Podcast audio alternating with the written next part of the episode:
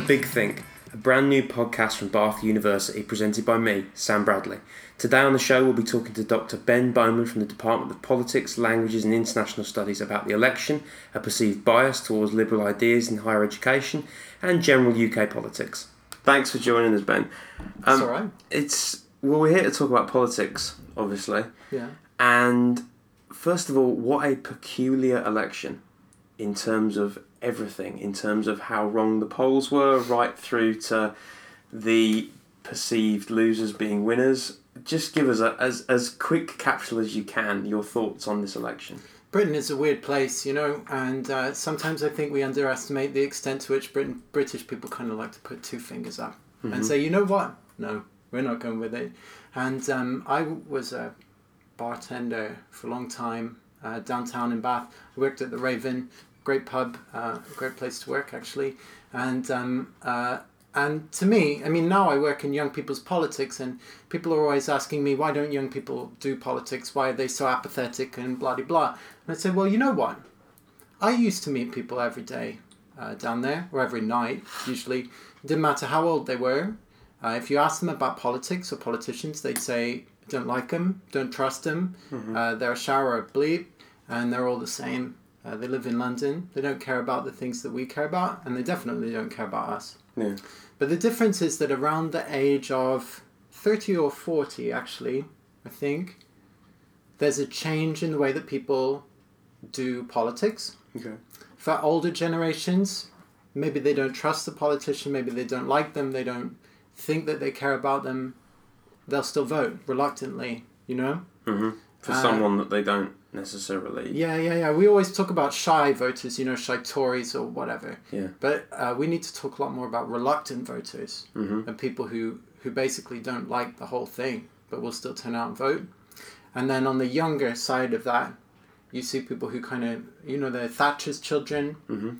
Uh, the whole idea that kind of people had in the 1980s and 90s, and some people still linger on with it, is that that meant that they didn't believe in society. They don't care about what's going on. They're all locked up on their on their own. You know, they're alienated. Yeah. But what I think we see is actually people who grew up saw Thatcher and John Major and Tony Blair in charge. Quite frankly, people like you and I Mm-hmm. have a different perception of how politics works. They're used to the Iraq War. They're used to the tuition fee scandal, Yeah. expenses scandal, Mhm. uh, and things like that. And they think, you know what? Between somebody I don't trust and I don't like, and uh, not voting, hell, I pick none of the above every time. Yeah. Um, and I think in this election, we see some really, really interesting things that in retrospect we'll have to kind of think a lot about and talk to a lot of people to try and get into it. First of all, did a lot of those people who would usually say, hell no, I'm not voting, Yeah. turn out to vote for Jeremy Corbyn? Because there was a big thing on the part of Labour was, and a lot. Of, I know that social media is an echo chamber for Yeah. sure, and I imagine the younger you get, the more it is because you're only sort of you're only friends with people you agree with, right? So It a lot of be. yeah, a lot of the people on my newsfeed were just saying vote, Yeah. just just go out and vote, make sure whatever you have to say is heard. Yeah. So I guess that was a big because it had quite a high turnout, didn't it? This election. Well, yeah, it was, uh, well, it looks like record breaking uh, in Oh, recent wow. years, you know. Not forever, because people used to turn out to vote a lot. Yeah. um, but high anyway. It's certainly very high we- for young people. It Yeah. looks like, uh, by all accounts, that we're going to see um, uh, a majority turnout for the vote among 18 to 24 year olds for the first time since the 90s. You know, uh, Would that be since- ninety seven? Would that be? yeah, uh, 1997 was the last time we had a majority of young people who voted. That's uh, 51% was Uh-huh. back then. And I, um, I got written down right here. See, I do prepare. He does have notes. Everybody. Yeah, I do. That's what you can hear. Um, That's notes. Although Sky News said 66.4% of 18 to 24 year olds voted, uh, YouGov said 57%. In either case, that's a big change. It's a still pretty good. change. Because um, last time out, 2015, I think it was 44%. Yeah. Um, but the thing to remember there is that it's not just about saying the vote. We've had all sorts of slogans and, and campaigns saying, oh, vote, you know, just vote, doesn't matter who you vote for, for decades, and it's never worked. And academics like me, uh, I work in young people's politics and do a lot of research, and I'm forever telling people uh, it's not going to work. It's patronizing, frankly. Yeah. What you have here is also a policy platform that people voted for, and it is specifically quite a left wing one. Yeah, it's um. The Tories seem to be a really hard sell to young people. Yeah. As- again, Mm. as far as I'm speaking, only as as far as I can see from the news and social media, I think a lot of people get caught up in that and assumed maybe that's what happened with the Brexit vote. Assumed that you know there's no way we could possibly leave. Yeah. Well, mm, if you don't go out and vote, you know, as as young people, I don't think not enough young people did vote in the Brexit for all the the the, the tirades about you must have your voice, heard. I don't think the Brexit vote was How many young people do you think voted in the referendum? in the referendum. I would Yeah. put it at like of the like the bracket of I'm gonna put you on eighteen to. Yeah, to 18 twenty four. I would say I would say less than fifty percent. I would say less than forty percent, maybe thirty percent. No, the best guess we've got is around two thirds, about sixty six percent. Really? And the Oh, funny thing about that is, um, uh, people remember a very particular piece of, and the American in me is going to come out, fake news, which Yeah. was a poll um, result that Sky Data put out. It was the first figure out after the referendum. They got out so quickly with it, Uh-oh. and it said thirty nine percent of young people voted. But it wasn't based on the referendum. It wasn't based on an exit poll. It wasn't even based on a poll for the referendum. It was based on an, a poll held before the general election of 2015. Wow. And what they did was they looked through the data until they saw how many young people said they would definitely vote in 2015. And they said, well, there was 39% of them said they would definitely vote back then, so we'll just call it that. But it has been so powerful, that single tweet, frankly, Yeah. has been so powerful. I went to a school visit, I do school visits all the time. Yeah. Went to a school visit down in Salisbury, um, talking about young people's politics was the first question from a sixth former in the, in the audience. Why did only 39% of young people vote? No I have to say, fake news, you know, because Fake news, man. um, since then we've got some really interesting projects. Got a big project, I think it was from LSE, Mhm. um, looking at the young people's vote from the referendum. Is that the London School of Economics? Economics. Yeah, yeah, yeah. Um, That's just that's just me putting letters to words that I know there. it, like linguistics. but the thing that's going on there is that you have on two sides, and it's interesting you say it's hard to talk a young person into voting Tory, um, because you've got two different prejudices there, no offense, yeah. uh, that people get confirmation for. So on the one side, people say young people don't vote, and then if you see even a completely spurious and obviously wrong poll, like thirty nine percent of young people voted in the referendum, Yeah. uh, like are we serious? You really Yeah. think that few people like? We get forty four percent of young Okay, people man. I feel stupid enough. no, it's not your fault because every every time you turn on the TV, you look Yeah. on the, the, the newspaper, you go online. Everybody's always telling you, young people, you've got to rock the vote. Uh, you don't do it. Young people don't vote. They just bang it into you, and then things like that. You get a confirmation bias, Mhm. and you think, oh yeah, right. Well, young people don't vote because they don't care, and so I buy it. You know. So if young people But on the other side, yeah, you go. you get that kind of um, confirmation bias in talking about young people as inherently uh, left wing or Labour voters or Green voters, and, or you know, in Bath here, Lib Dem voters, Mhm. and I think that that's a little bit dangerous too. Um, I mean, For sure. young people like everybody else are diverse. Mhm. Um, uh, you get young women, young men. We don't talk enough about diversity within young women, young people, as a as a group. Um, but yeah, anyway, so uh, so on the one hand, we got to we got to look at those things and, and look at them carefully. But on the other hand, I think we've got to do a better job uh, as people like you and I, sitting in a university, For sure. talking to people about those assumptions. Um, So let's assume then that now, because we know that the numbers back up, that young people Yeah. do vote. Why do we think the young person's vote has had such a sudden impact? Because the young people, Mm. by and large, again speaking from the echo chamber of my Facebook page Yeah. and my Twitter feed, young people, as far as I can tell, wanted us to stay in the EU, yeah, it's fair to say. but we left. Yeah. And now suddenly, you know, it seems that they wanted Jeremy Corbyn just as much as they wanted us to stay in the EU. But that said, the the leap towards uh, a young vote having a dramatic swing in the election has been made suddenly very obvious. Do you know what I mean? It's Yeah. suddenly that the young ma- the young vote does matter, and Corbyn is flavour of the month, and what young people want seems to be flavour of the month. Why did that not happen with the Remain vote? Um, And why has that happened with the last general election? Boy, I think if I knew the definitive answer to that, uh, I'd be a very rich person. um, the uh, the thing that strikes me is that you had two very different campaigns going on.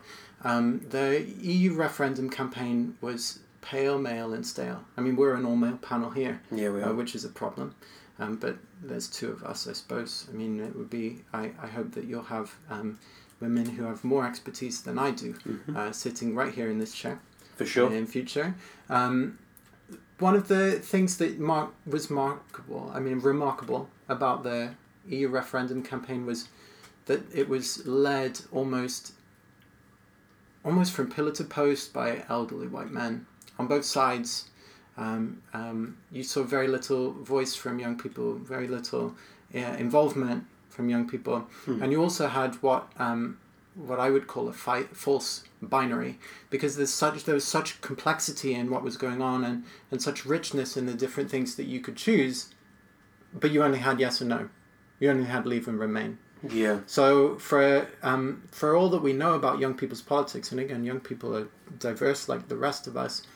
For all that we know about it, the best thing we can say is that young people are are more can do. They like DIY politics. They like to see a, a clear outcome in their everyday lives. They, they prefer that. That's something that we can say about young people today uh, for all sorts of different reasons that would take more than an hour to talk about. you can read my PhD.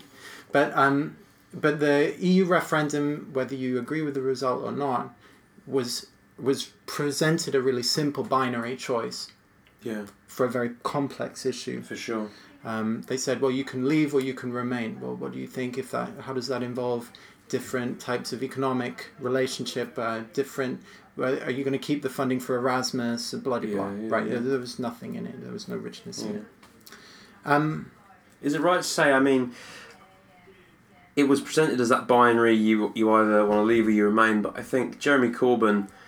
I don't think he was too up for staying in the EU because he didn't really put a dog into that fight, um, and Mm, uh, yeah. that made it harder to, to brand it a left or right choice. You know, if you if it was almost if at one point it was almost if well, you know, not everyone that votes leave will be a racist, but every racist will vote leave.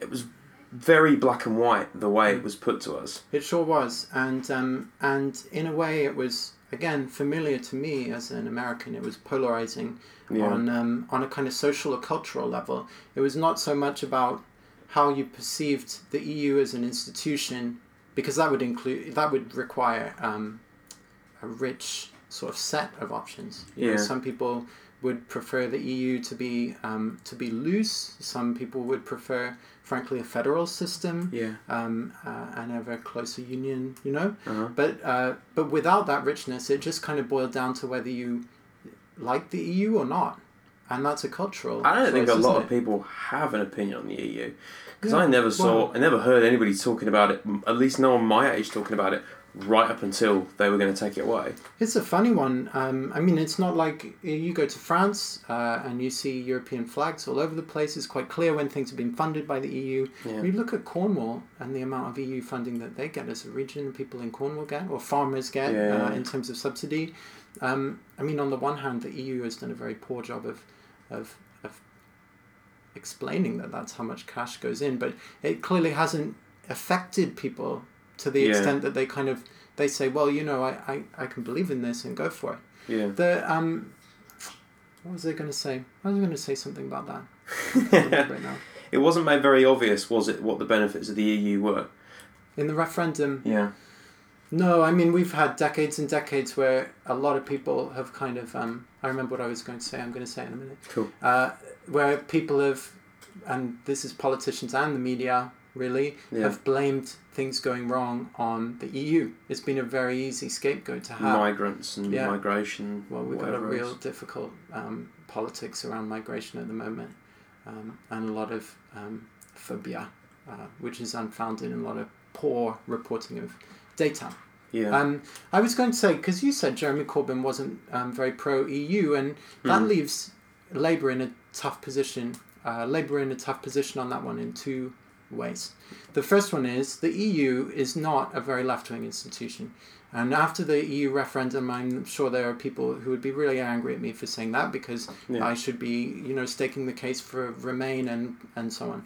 But it really isn't. And um, one example is, uh, I believe, unless I'm very much mistaken, the EU requires free market access to um, things like rail Yeah. uh, industry. Mhm. And so, if you want to nationalise the rail service, which is what um, Labour are talking about doing, Yeah. uh, and which is you know is quite a popular position in the UK. A lot of people think we should have a nationalised rail system.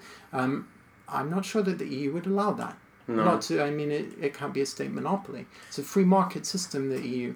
Uh, it's not, um, uh, I mean, until you get into the sort of democratic deficit. See, I think it's that I I think he played it relatively well because he's been considered the winning loser of this election, Hmm. and which shows that he didn't tank it when, you know, Bre- the Brexit referendum came a knocking. Yeah. I think I mean not to get too House of Cards on this, but I'm I'm all up for believing that he didn't really commit to any one side because he knows if he gets into power and he wants to pass the kind of laws that he wants to pass and make the kind of reforms he wants to make, he could possibly be better off without too much of a hand on his shoulder from the EU, saying, as you just said, well, mm, we're not going to do that. We, Well, we don't think you should. I take your House of the Cards and I replace it with Match of the Day, right? There. Because right after the EU referendum, there was. Um, Because pop culture. In no, well, no, no. I'm serious. I'm deadly serious. In League Two, there's a match between Bristol Rovers and Uh-huh. Port Vale.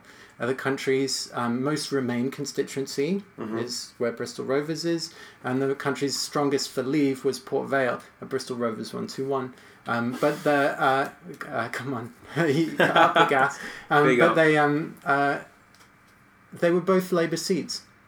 right. And so this divide that that um, that you saw in British politics, that that divide that a lot of people talked about polarization, bringing it back to the election, that Yeah. divide that I think the Conservative Party said this is the way we destroy Labour yeah. because this schism goes straight through Labour. We make sure everybody who voted Leave uh, votes for us, uh, and we'll get all those Labour seats, particularly Mm-hmm. in the northeast and the Midlands.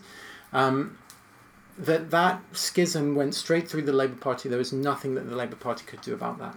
That was a new feature of British politics. yeah. And mm. what to me was really interesting, and what I think when we look back on it in the fullness of time, what will turn out to be the real interest and the real surprise in this election is the way that that division was not the division by which people voted.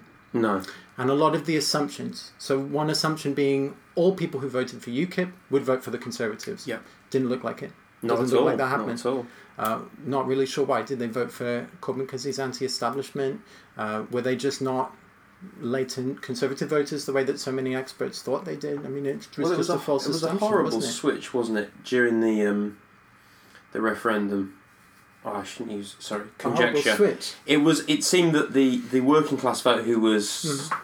typically Labour, because that's what Labour is. You know, Mhm. the party of the working people and whatever else the the massive air quotes I think the lower Conservatives classes. call themselves the party of the working class too, don't they? But Do they? Well, cool. Okay. That's the way you get votes. But all of a sudden, UKIP was on the rise and sort of made that working class vote a Mm. right wing vote. So I think that's why people thought Mm. perhaps anyone that had been right wing enough to vote UKIP would possibly drip back into the Conservative. Yeah. Because I remember looking at the election, the predictions, and thinking, well, yeah, where are Labour going to pick up those seats from? Mm. Because like no one could see UKIP falling back into Labour, but it did in a few seats, I think. It, I mean, it, UKIP only ever had one seat, and he was a, Mm. a defector from the Conservatives in many ways. So it may be that British people are a lot smarter than people give them credit for. And Oh, the reason that. the reason that UKIP didn't get any seats was because, except in uh, council elections, lower order, Yeah. uh, and European elections that, that aren't respected as much as, as parliamentary elections, Mhm. general elections, um, that they might have just sort of fancied UKIP for the leave vote, and that now that it's over, it's back to back to square one. You know, Yeah. dispense with them. Um, the the thing that that really stood out as a divide is the difference between old and young, and um, and what really really is interesting about it is that that's not about eighteen to twenty four year olds. If you look on, um, so the biggest set of um, data that we have post election. I mean, it wasn't that long ago. Yeah. The is going so fast, it feels like we've squeezed a couple of months in, but um, it wasn't very long ago. Uh, the biggest set of data, I think, is the YouGov one. Yeah. And on the YouGov one, the age at which there's a tipping point, if you're older than that, you probably vote Conservative. If you're younger, you probably vote Labour, hmm is 47.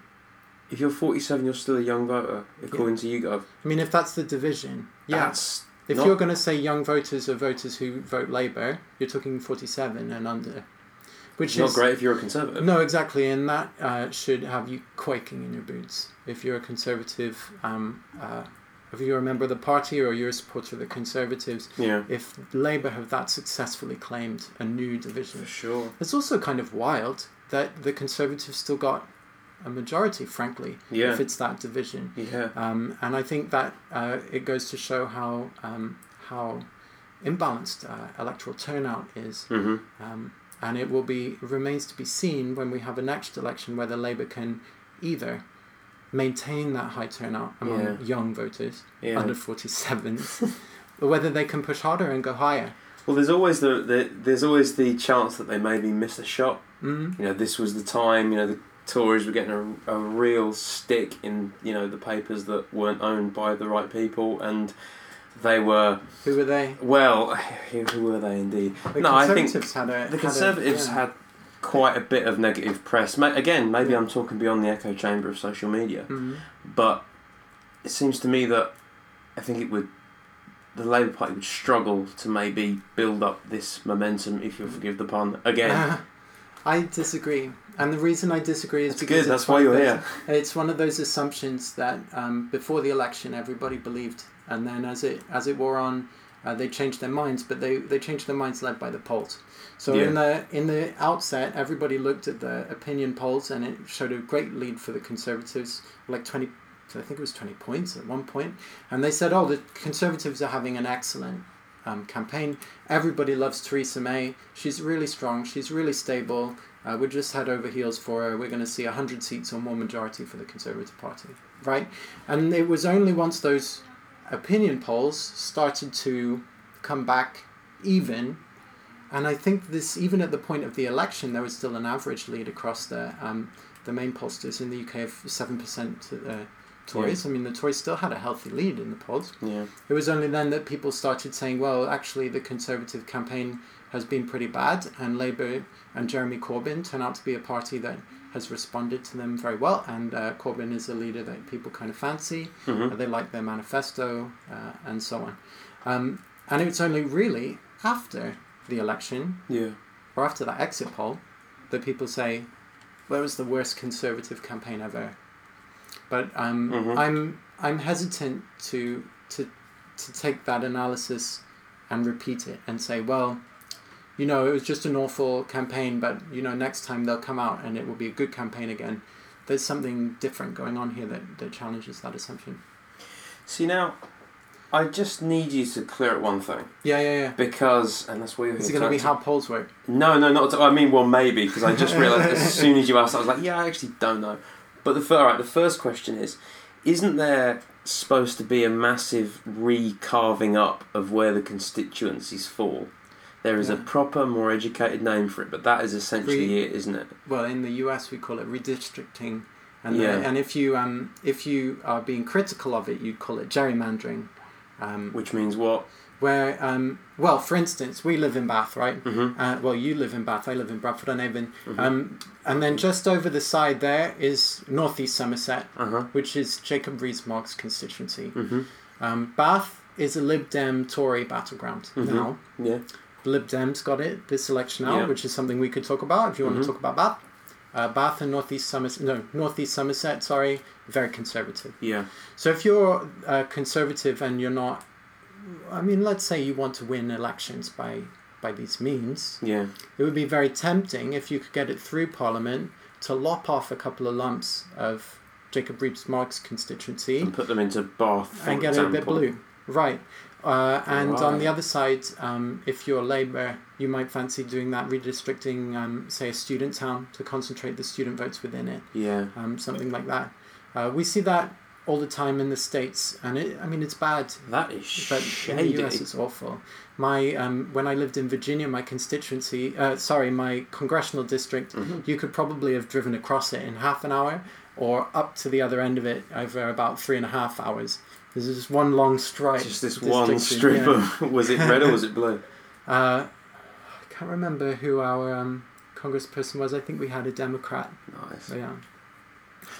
See, I just said nice, and that brings me into my next question. So, I think that, and this may may or may not be true, but I think there's a definite liberal bias within higher education, within all education. Actually, I think that a lot of people, and I, and I hear this a lot from people on the right who Yeah. I sort of try and be friends with on Facebook because I think it's good to have you know everyone Yeah. invited to the party, but. You, the more you look at these sort of you know these alt right YouTube channels, yeah. and look at some of the data they put forward and some of the anecdotal data, which obviously isn't that reliable. Would Yeah. you say there's anything to that? Because Um, everyone I've certainly met in higher education seems to be of liberal leaning, which can't possibly can't possibly one of those, be one of those freakonomics that everyone who's No. liberal or progressive goes into higher education. Well, there there are a lot of things going on there. The first one is your definition of liberal, and I Maybe would- we should say progressive then. Well, no, I would. I think you're right with liberal, okay. and the reason is that I would caution against um, that American terminology that we inherit from House of Cards of conservative being the Republican Uh-huh. and liberal being the Democrat. Right. Where, um, in terms of the ideology of the thing, they're both liberal. They both believe in property rights uh, in in the terms Right. of liberalism. Mm-hmm. Um, I think there is a liberal leaning, and I think that you see that in how many people wrote off Jeremy Corbyn as a socialist, Right. uh, and the number of people who say now um, in the uh, in higher education, but also in uh, media elites, um, Yeah. in what we call the commentariat, or the uh, you know people who talk on radio and and podcasts and um, newspapers and stuff, saying wow, this is shocking that the this tower in Grenfell has come down and Jeremy Corbyn is saying uh, requisition yeah. uh, empty properties to house homeless. I mean, what are they going to do next? Takes my suit, so I'm running down the street naked. Uh, yeah. You know, we're going to have um, uh, Trotskyist um, uh, communist dictatorship here. That that speaks to me of a liberal, a liberal leaning. right. And um, and whether you agree with it or not, um, there's there's also a strong perception of a liberal leaning. Um, I mean, it it's always a bit of a surprise to students, I think, when um, when I disagree with a lot of liberal yeah. thinking, um, uh, because they kind of presume from the outset Right, that you'd be a liberal to be an academic. Why is that though? I don't. Why do they presume it? Yeah. Why is that? Maybe. Because I think I think you get a lot of liberals, and I, it's a it's a powerful ideology. It has a lot of clout. Um, uh, I don't find it fully convincing, but it, it works out. Um, it's it's really around. People are much more forthcoming with saying that they're a liberal or they are a they're a left leaning thinker Yeah, than they are. I think people Well- are less forthcoming. Again, in my experiences, to say yeah, I think I'm voting Tory or voting Yeah. Conservative, whatever else. we we're in a time where um, the Conservative Party uh, have been in in power for a long time. hmm Um, with a coalition for part of it, but they've been around for a long time. Yeah, but they were they Um, had the you reins on that, didn't they? Yeah, um, you should um, you should look through all the different reasons that people would be shy about being conservative. But uh, there's another reason there, which is that people just tend to swing back against a government that's been around for a long time. And I know that sounds really simplistic, but like politics does kind of work that way. Yes. Once you've had somebody around for a long time, a lot of people fancy a change yeah, just for the sake of it. even but if it's the same because- party and not the same leader. Yeah, and I think part of it, again, it's going to sound simplistic, but I think for a lot of people, sometimes me included, kind of want to keep politicians on their toes. Yeah. And um, there's one reason that uh, that you quite often see American politics split between the presidency uh, and Congress. You get one party in control of one party, uh, one party in control of one and one of the other hmm to keep them kind of on their toes, um, Yeah. uh, and mix it up a little bit. Um, I mean, you've got a different political system here. Yeah, controls sure. Parliament controls both. Yeah, that's not. Didn't they ask Bill Clinton once, "Would you rather be a president or a prime minister with a mandate?" And he was like, "Definitely a prime minister. Definitely, you can do whatever you want. Look at Blair; he's just hog wild, doing whatever it is he, he wants." so we had a. Um, we talked earlier about the turnout for the election. Yeah. Um, I wanted to float something past you, um, something that Yeah, I've been researching. So, would it be possible to, first of all, ever get any modicum of electoral reform in this country? And do you think we need it? Yes, and yes. Oh, wow. So the one piece That's of not what I was expecting. Yeah, one piece of electoral reform that we're likely to see, and I and we are likely to see it, um, because every party in this country uh, backs it, um, except the Conservatives and UKIP. Mm-hmm. But we're not going to have Conservative government in perpetuity, so we will see it. Is the vote at sixteen? Um, right. Okay. uh, I mean, it, and it's now it looking like a moot point, but it's worthwhile to say that European Parliament has backed vote at 16 and Really? member states to investigate it. We've seen vote at 16 working very well in um, in Austria, uh, in parts of Germany, um, where it's being tried. It turns out very well. We'll talk about that a lot. Um, uh, very happy to share my experiences of being at European Parliament, being in debates on it, working Mhm. with young people who've who um, have been organising for it.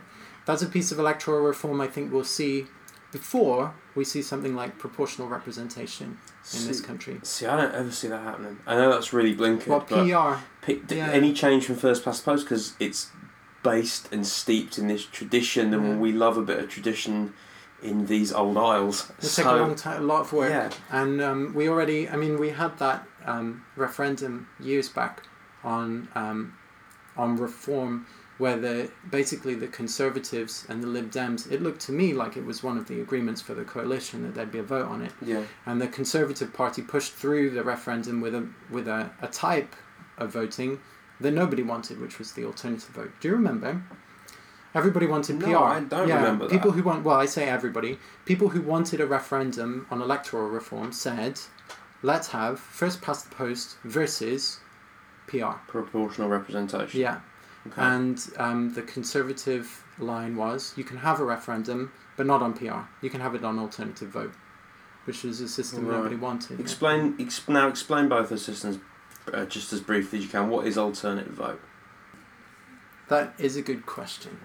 Because uh, Nick Clegg called the alternative vote at the time, so it was 2011, Mhm. we had the referendum. He I don't even it, remember this referendum. It's way back. I was um, like 21. I should have. I should have been. Did you vote? There we go. Rock the vote. Did you bite the ballot? Um, I did neither. I neither bit nor rocked. Unfortunately, in 2011. What they needed was more celebrity endorsements then, because I guess if Russell Brand had told you to, you would have done it, right? Hey man, don't yeah, Um, don't pigeonhole me. So Nick, Nick Clegg called it a miserable little compromise. Um, AV was basically you get your ballot paper. Mhm. It's got a list of all the different candidates for your constituency, Right. and then you'd put them, uh, you'd mark them in order of preference, one, two, three, four. Right, yeah, Don't you do that in the students' union here? I think that uh, you get your candidates, you put one, two, three, four, and if um, uh, the one that comes last that gets the least, um, the lowest preference of voters, Mhm. uh, all of those voters get their preference kind of worked up one until eventually you get somebody that some people put second and some people put third, but it's kind of all right. Uh-huh. And nobody really wanted it, frankly. No. Um, Doesn't sound What they great. wanted was proportional representation, where basically what you do is you you'd assess your electorate, and then you'd say, well, if fifty percent of people vote green, hmm then fifty percent of the um, the parliamentarians from this region Mhm. are going to be green. See, now that sounds bang on, but I imagine there's a sting in the tail because nothing's that good. Really? Well, I, I mean, doesn't that doesn't PR make for like the sting in the more tail is likely that coalitions yeah, you can't gotta have stuff done? coalitions, yeah, and you end up with you end up with coalition government, which has its drawbacks. I mean, it, okay, they don't get stuff done, but if all you want to do is get stuff done, I mean, you can go dictator in or or robot or something like that. I mean, you've got to have Yeah. some co- They do got to have some working consensus, you know. Yeah. And people are different. You've got to work together to get over things. So, hmm um, uh, I mean, there are a lot of places you get uh, proportional representation, and it works just fine. Um, and also, it's not like first past the post doesn't leave us in situations where we get coalitions or no government, you know, which is the thing that people say about first past the post. Now, firstly, just explain to me first plus first past the post. So you let's say you've got your town, Uh-huh. right? Okay. Uh, let's say you got I see it. There's a Jordan's fruit and nut over there. You get Jordansville, right? Okay. Jordansville is your constituency, and you've got a candidate running there. Um, if they get more votes than any other candidate, Mhm. they're the MP. Right. It doesn't matter how many people voted for other candidates. And that's the post. Yeah, Right. that's right. That makes more sense. So basically, if you're the MP for Jordansville or Mhm. running for MP, and I'm running for MP, uh, and you get 200 votes and Mhm. I get 199, Right. you're the MP. And the, it doesn't matter the 199 votes I got. didn't they vote disappear. for me. Yeah. And uh, let's throw in a third candidate, right? So you get 200 votes, I get 199, and somebody else gets 198. hmm That's almost 400 people that didn't vote for you, but you still win because you got 200. Yeah. System works. System works for me. Yeah. That's how it goes. Right. Okay. Yeah. That does sound Yeah. really bananas and backwards. Well, it is and it isn't. I mean, it, there are different ways of doing it. I suppose there are strengths. Personally, I don't. I don't think it's. It really reflects the level of, of interest um, Yeah. that people have in in transparency. What system would you pick. I like proportional representation. for the win? That's the word Yeah. from the top, ladies and like a lot. That's well, that's what I like a lot because at the end of the day, we have a different way of doing politics these days. Yeah. We've got a whole different way for living. It's not know? a two-party system. No, well, my Man. you look back at my um, family.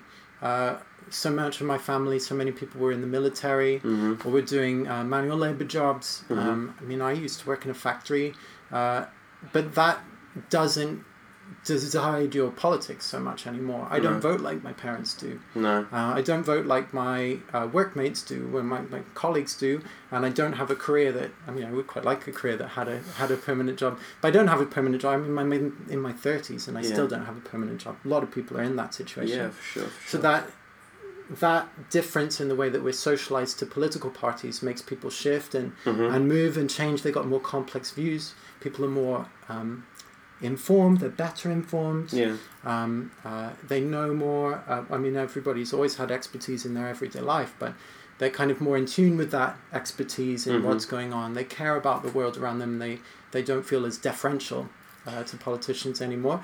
And so, um, one of the problems with proportional representation is, in our example with the 3 Mhm. you got two hundred votes, and um, we got between us uh, three hundred and ninety-eight, wasn't it?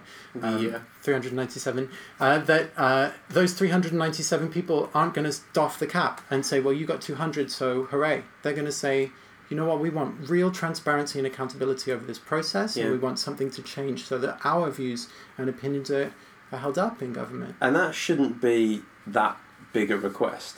No More transparent. You I- I've always wondered why elections like there's all this rigmarole of going to the polling station and having to Mm. put and it's you know I, I live opposite my polling station so I'm Yeah. quite lucky but I can imagine there are people who aren't as lucky as that and I I've always wondered why you can't just vote on your phone or you know the way you vote for anything else I know it's the X factor but it's the same system I guess I can see it why both isn't ways. I mean, I, I see the benefit in, in voting electronically, but at the same time, I mean, come on, seriously, you got to get out of the house eventually, man. And and the world is an important place, and if it just means going down to your local youth centre or cricket pavilion or Mhm. whatever, I mean, uh, come Yeah, but now. you're talking you to me. You have to get out. Yeah, but you're, you're talking to me as uh, like a 26 year old who sort of does get out and leaves the house and has interest and has that sort of awareness that you were just talking about. Yeah, If you lower the age to 16, not all 16 year olds have that wherewithal of going out and I think they appreciating the day of. I think they do. You yeah, do? I do. And I'm working with young people as young as 12, uh, hearing about their experiences of, of the economy, of the housing market, of institutional racism. Um, uh, you, uh, they, it's not, shouldn't be a surprise to anybody that you face the same problems when you're young. Uh, and But so it is a surprise because we don't hear this. We've got to do better at, at, at, at not just raising those voices, but giving young people power. The thing that the the biggest, the two biggest things about the vote at sixteen for me. Here we go, that hold me back Here's the pitch. because in my in my heart, my heart says yes, hmm fantastic, because there's no reason that we should deny them the vote. Hmm Really, Well, what? I guess, I suppose if you can vote at 18, Yeah. do you have the same life experiences at 16? But then I suppose. Do you have the same life life experience as at sixty? You know, you don't ask people to to do a driving license style for a vote. Um, for good reason, because nobody should be able to decide. Well, that person can have a vote, and that person can't. Well, what's a stopping you then? Lower the age to 12. There are two Lower the age to 10. that. Lower There the age some, to. Do you, uh, see what I'm saying? I, I will respond to that in just a second. don't, don't derail me. Um, oh, you can derail me, but I I'll come back dare. to it. Uh, the, uh, I'm pointing over here. It's Yeah, so hot in Some this big point and was sweating out. Uh, the the two problems are first of all, I think the campaign for votes at 16 largely is very ill informed. And I've worked with activists on the vote at 16, and my first question is why vote? Nobody's ever thought about it. They really never do. They say why vote voting's at all, great. or why just Yeah, why vote? Why isn't abstention a good decision? Why wouldn't you turn up at the ballot box or not Mm-hmm. because uh, because you don't fancy the politicians, you think their policies are awful. Why isn't it the right decision not to vote? Maybe that is the right decision. In some circumstances, it it surely is. Well, I'm, I'm a big advocate of none of the above. of- Yeah, I think I think voting, like in Australia, should be compulsory, yeah, uh, uh, mandatory. You you have to do it, um, and I think that the introduction of a you know none of the above Mm. sort of Brewster's Millions type Mhm. thing, um, an introduction of that show my age a little bit there. Um, an point of introduction it- of that would yeah. Surely that would countenance that. The point of it is that um, voting and democracy is not about having a voice, it's about having power. About having power over what goes on, how society is organized. That's why we have a government. That is right? very interesting. I mean, there's a lot of, um, you know, it would be lovely to have an anarchist, um, a friendly uh, commune where we just take turns. We've got a syndicalist cooperative going on. but But we've got, got, a government, right? We've got, Yeah. a, we've got a government. And the government is done by representatives. Mhm. We vote somebody in to represent us. Mhm. Okay, that's what we've got. They need to represent. You know, they've got Yeah. to have policies that put your vote into power because the voice isn't isn't enough.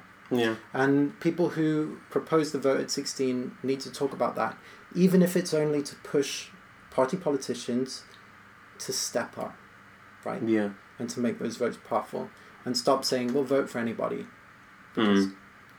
Long and the other, the other side of it is if that doesn't happen, and if we um, decrease the voting age to 16, so we stop excluding 16 and 17 year olds before we have reformed the political system, which clearly disappoints so many people, Apparently. aren't we just going to disappoint them two years earlier? That's my biggest problem with it. Because it is hard to see that change. At this general election, at least we've got a manifesto that seems to speak to young people, hmm um, but we don't have them in government. So I wonder how many young people voted and now think, well, it's at the end of it.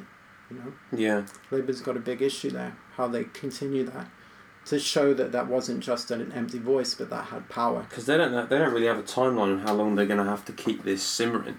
You know, we could Yeah. have a Je- Jeremy Corbyn seems to think we're going to have another general election within the year, Mhm. which would be nuts. Mhm. Um, but that could they could sit on this for Yeah. five years. They could somehow work out a way to work with the DUP, the I have no, Conservatives. no, no idea what will happen. It's crazy. The thing you said was why not decrease the voting age to 12? You know, um, have you ever heard of participatory budgeting? Uh, imagine that I hadn't, and then explain it to me. So, um, so you have. Uh, no. Okay. um, Oh, you can tell he studies politicians, ladies and gentlemen. I didn't last a second there. it makes me really happy to talk about things like this uh, to general public Mhm. because I am general public, and before I studied, I didn't know what it was. We Yeah. should talk more about things like this, frankly. For sure. and we should probably give it a better title. I mean, we've all established that I right? don't know what first Well, past the post is, so we're just cool. I'm batting two throw at the minute. Well, I got something to say there about citizenship education because in the UK you don't really teach people to know about that, right? education. You talk about you talk about values. You talk about being a good person and cleaning up your local park, but you don't talk so much about how elections work and how votes go through. Yeah, Which for an American is really confusing because in the states they we get that from I mean we got that from seventh grade. we get nothing. We don't even get taught how to write a check. In woodwork class, we get taught how to make a bird box, not how to hang a door. In cookery class, I got taught how to make garlic bread, but not like six pasta dishes that would mean I wouldn't die. well, and in, Citizenship yeah, in this country is in sex ed you get taught not to get pregnant, but you don't get taught anything about how raising a child works. yeah. You get taught it like it's a like it's a disease when actually I mean you you're gonna end up with a kid. You don't get a license for that either, or an instruction manual. um, but then okay, so uh, what was I gonna say? Oh yeah, so take in New York City for example. Yeah. In some districts, and it's not perfect. There are Mhm. problems with it. Um, in some districts, they have a portion of the budget that goes out to community gathering. Right. So let's say you did it in Bath. You'd Mhm. have, say, a portion of the budget for Walcot Mhm. that was voted on by citizens of Walcot. They Mhm. came up with proposals which were then voted on by the people of Walcot, Right. and then that whatever three hundred thousand pounds. Uh, Mhm. they they particip- It's a PB participatory budget. Mhm. They decide where that budget goes. That sounds pretty good. It does, doesn't it? But Um, it's got. I mean, it's got some drawbacks. Sometimes what you get is people in charge of it, who are elected politicians or powerful local people who say Ah. it's a great proposal, but it's kind of not going to be feasible. So maybe we'll stick to the one that we would have already Uh-huh, done. You know, uh-huh. it happens sometimes. But if you're clever about it, you can make it work. In some, this is where I'm getting. In some districts of New York, the voting age has gone down to twelve. They've gradually decreased it to twelve. way. In these um, Yeah. participatory. But the reason is that, that the the participation, uh, the suggestions, the policy um, uh, suggestions of young people, uh, their votes and their input has been so constructive Mhm. that it just makes perfect sense. Well, that brings me nicely into another thing, another crazy hypothetical I want to throw at you.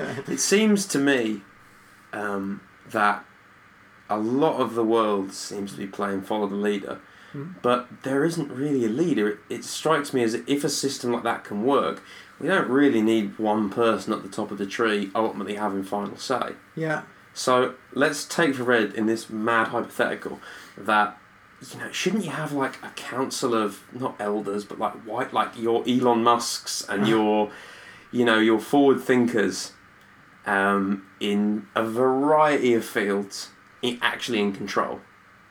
no, Would that not work better? no. No. What a dictatorship of the elite. Ooh, You get like that. economists to do the economy, and But it sounds on paper like an economist should be the best person to deal with the economy. Someone but- like Elon Musk should be the best person that you put in charge of clean energy. because he's got masses of money and No, he because he's good at it, because he's an innovative character. He's, I'm not saying put Richard Branson in charge of everything, you know, people who are industrialists of our age and make Yeah. loads of money but having loads of fingers in different pies. What I'm saying is, if anything, give the person that seems to be best suited for that job. I've never understood cabinet reshuffles. Okay, so you were in charge of education last week, but now you're in charge of health. On the other hand, sport. yeah, why wouldn't you take some a group like the House of Lords? I mean, we still have bishops in the House of Lords. We've got more clerics in our Yeah, uh, government than than uh, many theocracies, right? Um, that uh, you have an unelected body there, or a portion, a lot of it is unelected. Mhm. Is it all unelected? Actually, I the House of whole Lords, of yeah, is, yeah. unelected. Yeah.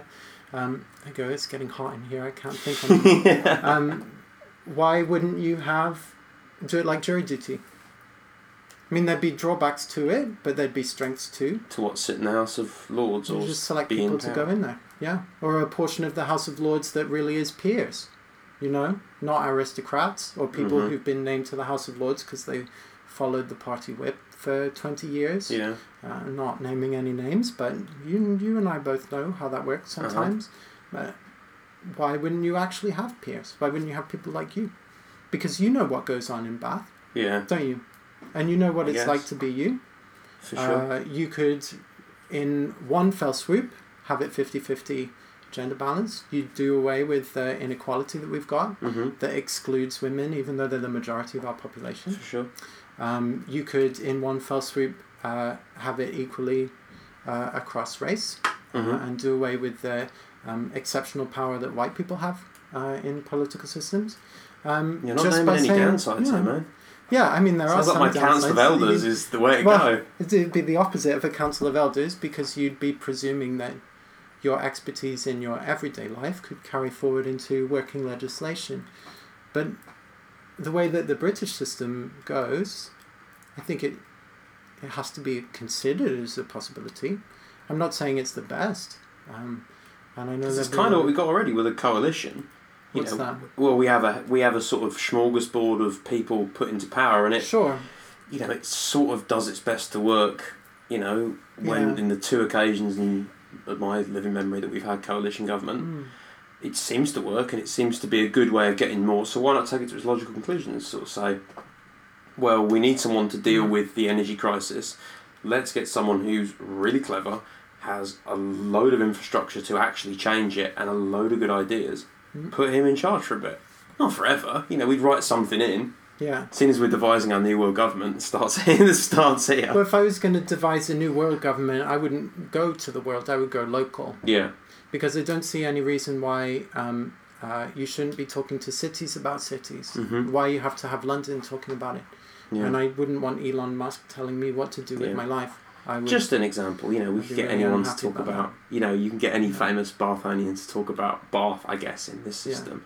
Elon Musk was like just an example. Cause, Maybe I'm just not very respectful of people who are famous. I went to visit, when I was a student, I went to visit an MP who, on this public outlet, will remain unnamed, Uh-huh. uh, who said, um, In my day, if you went to visit uh, an MP, you'd wear a tie. That is opening gambit. Yeah, no, well, no, that was the that was the end after the microphone was off, and I thought, you know, there's a different way of doing politics there. Mm-hmm. There are strengths and weaknesses to both. Mhm. That sort of deference and respect, I can see where where they're coming from, but it's not my way. No, It's was not he my way. an was he uh, an older MP? I couldn't possibly comment um, because um, because I don't say it to knock him down. Uh, Yeah. I don't say it to. Uh, I mean, assuming it's a he. Um, I, I don't say it because it's bad. I say it as a reflection of different ways of doing politics, and I think that you have to take a look around you and say, we got a share in it. It's Mhm. not about finding somebody who wears a tie. It's not about finding somebody who it says on a piece of paper should be respectable. Yeah. It's about looking at how life goes and working together to find a way to do it. And there's no reason that Elon Musk should be any more respected to do that than you, in my opinion. What a great place to end the podcast. Think so? Yeah, I do. I think Yeah. it's a good. That's a nice, hopeful sort of ramp to take people out. Rock and roll. Rock and roll, man. Ben, thank you so much for coming That's in. right, anytime. Um, yeah, this has been the Big Think. Like, listen, share, and subscribe. We'll be bringing you more shortly.